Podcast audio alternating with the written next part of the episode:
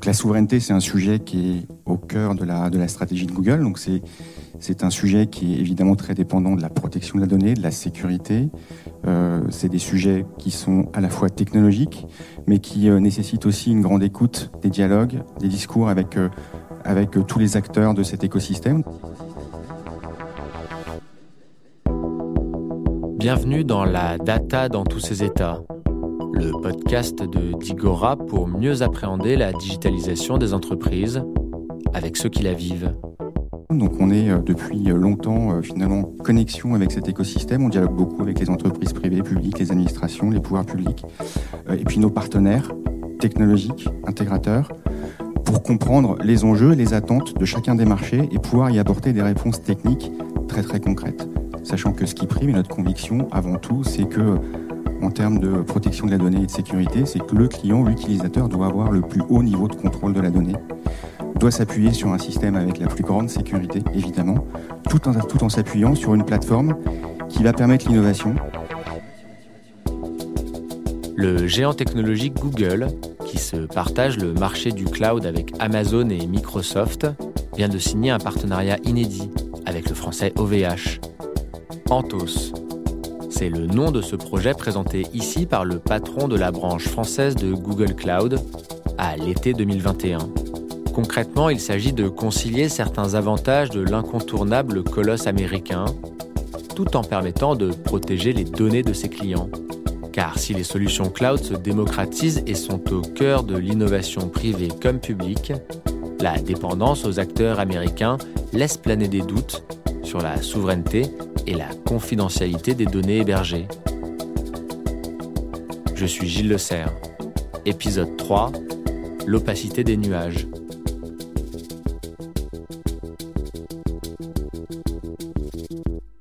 Mais revenons un peu sur ce cloud, qui n'a rien de vaporeux et est en réalité bien terre à terre, et qui ne se résume pas juste à l'hébergement de vos données, mais comprend aussi et surtout une palette de services pour exploiter et valoriser ces données. Aujourd'hui, le cloud est bien plus qu'un simple disque dur délocalisé.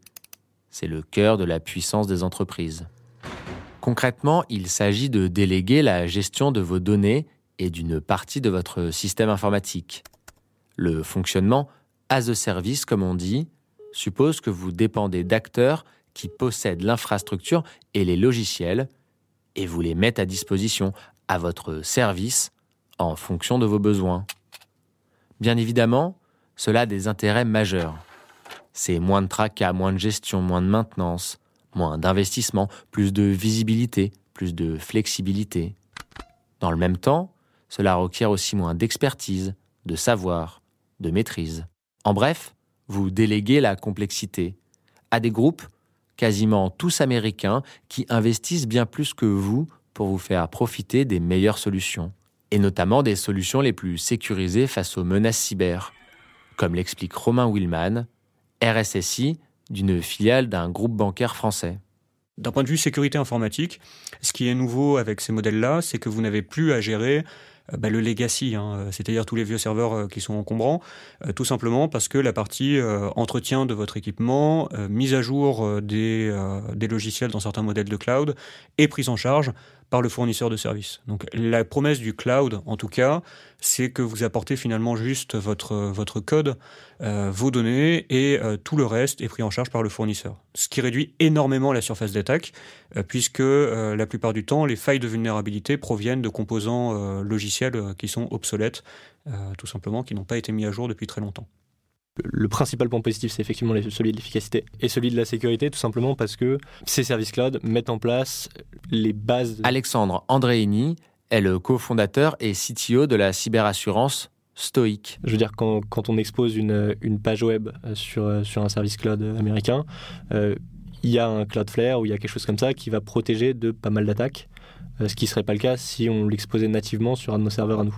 Donc oui, il y a des processus de défense qui sont minimales.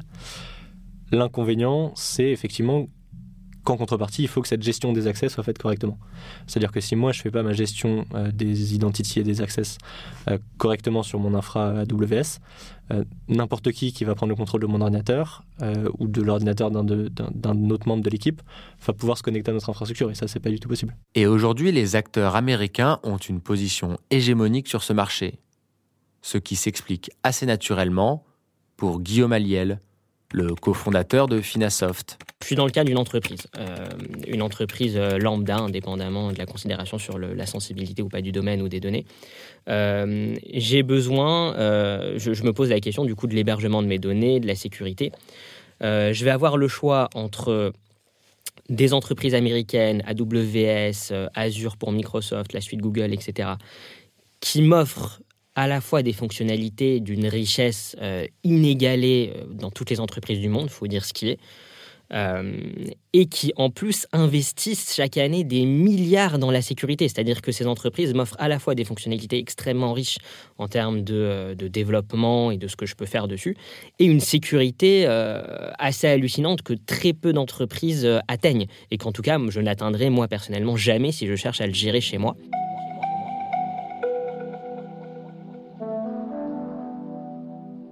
L'informatique, globalement, est née dans un contexte euh, conflictuel. Hein. C'est euh, la Seconde Guerre mondiale avec le, déchiffrement de la machine Enigma euh, par les services de renseignement britanniques.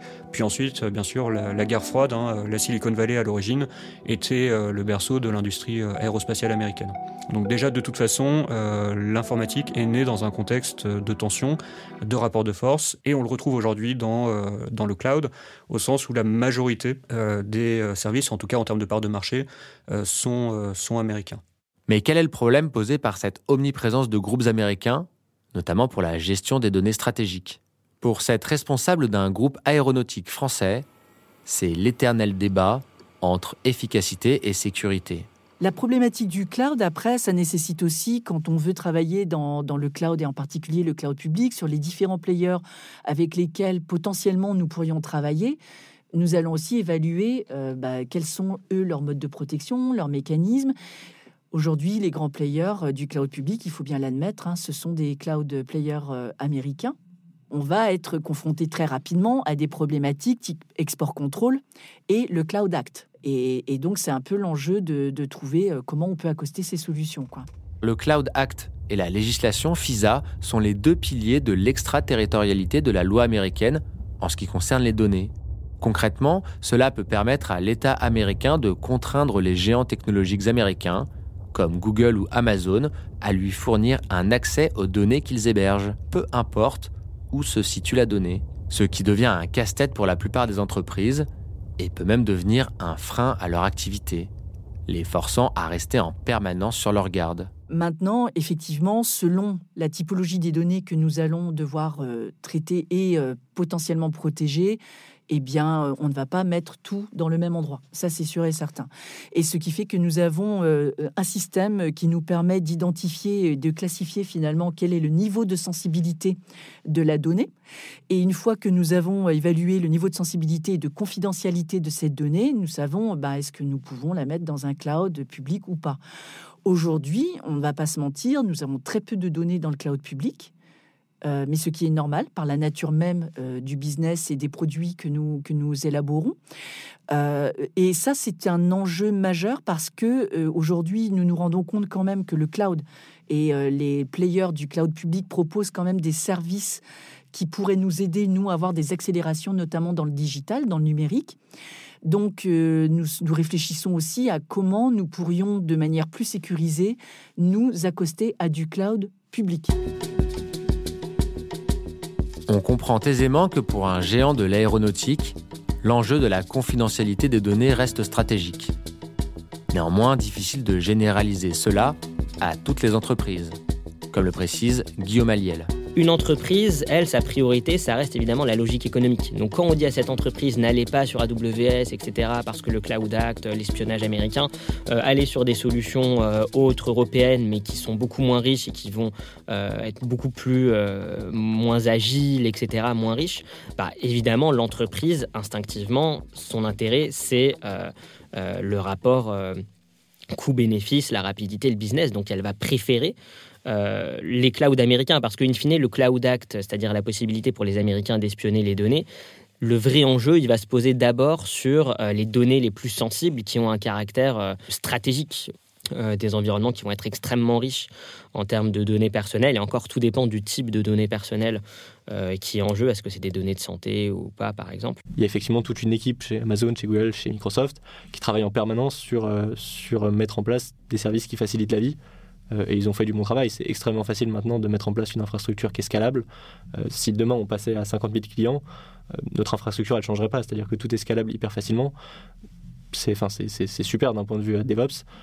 et on n'a aucun acteur européen qui serait capable de faire ça aussi facilement. Et il faut dire ce qui est, l'alternative au niveau européen, elle existe, hein, il y a les OVH et compagnie, mais il y a un gap, un écart qui reste assez énorme entre ces entreprises-là et les entreprises américaines. Pour nous, ce serait très compliqué euh, de ne pas utiliser ces services cloud parce qu'il n'y a pas d'acteurs européens euh, que j'aurais utilisé sinon avec, euh, avec beaucoup d'empressement, mais il n'y a pas d'acteurs à l'heure actuelle européens qui soient aussi bons.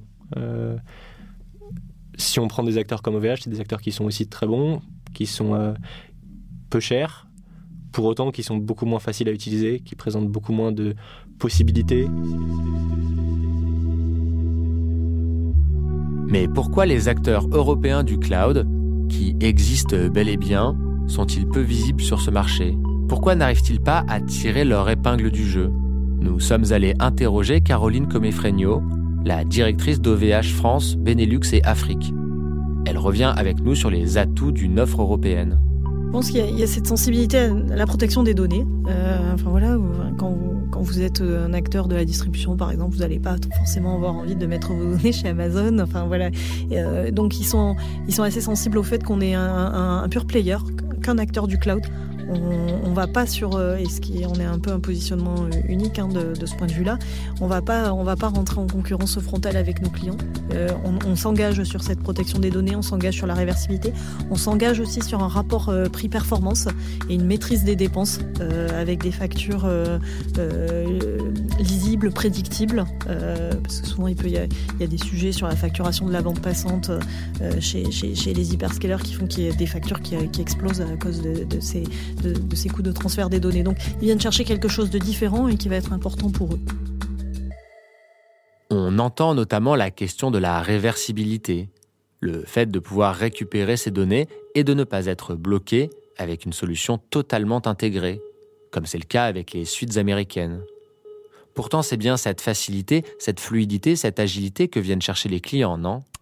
Finalement, à quoi bon me parler de retirer mes données si tout y est très bien orchestré chez ces clouds américains C'est peut-être un peu simpliste, car cette absence de réversibilité est en fait une certaine absence de liberté, la liberté de changer de fournisseur, qui est celle de la liberté de mouvement de vos données. Face à ces solutions complètes et englobantes, le groupe français a lui choisi une stratégie différente, fondée sur la mise à disposition de diverses solutions indépendantes ce qui peut étonner à une époque du tout disponible instantanément. Maintenant, euh, aujourd'hui, on ne va pas jusqu'au software, hein, euh, c'est pas notre cœur de métier. Euh, par rapport aux éditeurs, au contraire, notre, notre approche, ça aussi c'est important dans notre stratégie, c'est une approche d'écosystème. Donc ce qu'on souhaite et ce que l'on encourage, c'est la, la, la, la, création d'un écosystème fort d'acteurs européens, y compris les éditeurs de logiciels. Donc en général, ce sont nos clients, ce sont nos clients historiques qui s'appuient sur nos infrastructures pour proposer des services managés ou pour proposer du software à ce service.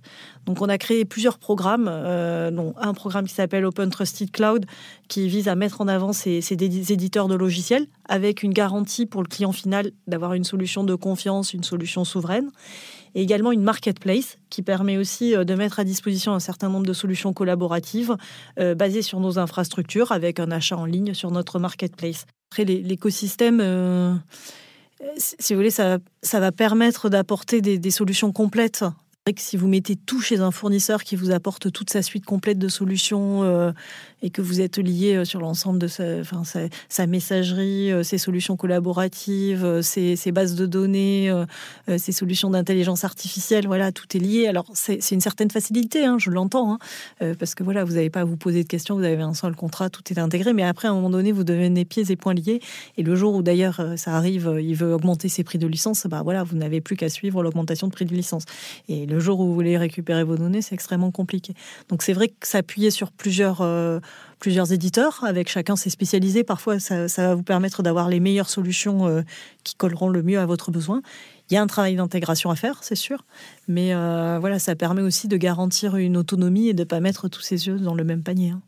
Et en fait, on peut trouver sur le, sur le marché français, sur le marché européen, des solutions d'éditeurs de logiciels qui vont coller parfaitement aux besoins du client final. On n'est pas toujours obligé d'aller prendre les grands noms. Et si cette hégémonie américaine s'expliquait surtout par notre habitude à utiliser ces services, ces grands noms, dans notre vie de tous les jours? Nous sommes de plus en plus, à titre personnel, familiarisés en fait avec des services du cloud. Nous utilisons des messageries Google, nous utilisons un ensemble de services qui fait qu'on constate aujourd'hui une très grosse différence entre l'utilisation d'outils personnel, tel qu'on le fait à la maison, et l'utilisation d'outils en entreprise, où c'est plus fastidieux, où euh, c'est plus compliqué, c'est moins facile, par exemple, d'avoir un environnement, euh, ne serait-ce qu'avoir un environnement de développement euh, mis à disposition. Bah, c'est sûr que si moi, en tant que personne individuelle, je vais sur Amazon, Google ou Microsoft, peu importe, je le fais en trois clics, en une demi-heure, je l'ai. Face à cette irruption de services étrangers, à qui l'on délègue la complexité de nos enjeux professionnels et privés, une question revient souvent dans nos entretiens, celle de la souveraineté. C'est une question, euh, question très intéressante. Euh, le mot souverain est euh, à poser toutes les 5-6 années à des choses très différentes. À un moment donné, on parlait beaucoup de l'OS souverain. Il fallait un système d'exploitation français, justement, pour se protéger des vilains systèmes d'exploitation. Maintenant, c'est passé sur le, sur le cloud. Euh, d'un point de vue euh, économique, euh, la question c'est comment est-ce que vous allez embarquer les utilisateurs là-dessus? dire c'est telle nationalité, telle nationalité, ce n'est pas un différenciateur à, mon, sens insuffisant. Si la solution est techniquement imparfaite, si elle est moins performante, si vous avez des enjeux énormes parce que demain vous n'êtes pas sûr que le service fonctionne encore, vous n'allez pas aller dessus. Les entreprises qui sont les leaders sur le, le cloud aujourd'hui, sont pas arrivés là par hasard. Ça sera extrêmement compliqué à rattraper hein, d'un point de vue, euh, d'un point de vue euh, pragmatique. Il faut des ressources euh, technologiques, humaines, scientifiques, économiques, peu importe l'angle par lequel on le prend, qui, sont, qui sont colossales. La question du cloud, il y a beaucoup de mythes, beaucoup de simplifications. Elle n'est pas du tout évidente. C'est pas tout blanc ou tout noir. Les choses euh, sont, sont assez complexes parce qu'il y a des dépendances de fait qui existent. Et le mythe de croire que demain, par exemple, la France pourra être totalement souveraine sur ses données, ses infrastructures, euh, ben c'est un mythe euh, pour plusieurs raisons. Alors, disons qu'on peut y arriver, mais il ne faut pas sous-estimer l'effort monumental que ça représente en termes financiers, en termes de volonté politique. C'est comme ça que les hyperscalers ont, ont grandi aussi aux États-Unis. C'est parce qu'il y a eu des commandes du gouvernement américain qui leur ont permis d'investir massivement et de développer des solutions. Donc la question c'est est-ce qu'en Europe, on veut avoir une, développer des expertises, avoir des ingénieurs, euh, des développeurs qui, vont contribuer à ça, garder un contrôle aussi euh, des, des solutions qu'on va développer? En réalité, la question de la souveraineté se pose à différents niveaux. D'une part, la question de savoir quelle souveraineté voulons-nous sur la donnée, quelle certitude voulons-nous d'avoir le plein contrôle sur ces données, de pouvoir les mobiliser, les déplacer, les sécuriser, une souveraineté totale passerait ici par l'existence de solutions européennes, de solutions qui soient soumises au droit européen. Cependant, à trop vouloir se concentrer sur cette question, on risque de négliger l'aspect économique de la souveraineté, négliger le développement d'entreprises qui reposent au quotidien sur ces services. À vouloir trop lutter sur la question des données, ne prend-on pas le risque de perdre sur les deux tableaux? Sur ces questions, un sujet revient sans cesse dans la bouche de nos interlocuteurs, un sujet qui cristallise cette tension entre performance économique et volonté de souveraineté. C'est Gaia X. Qu'ambitionnent les acteurs européens face à ce défi du siècle? C'est ce que nous verrons dans le prochain épisode de La Data dans tous ses états. Abonnez-vous pour ne rien manquer aux prochains épisodes.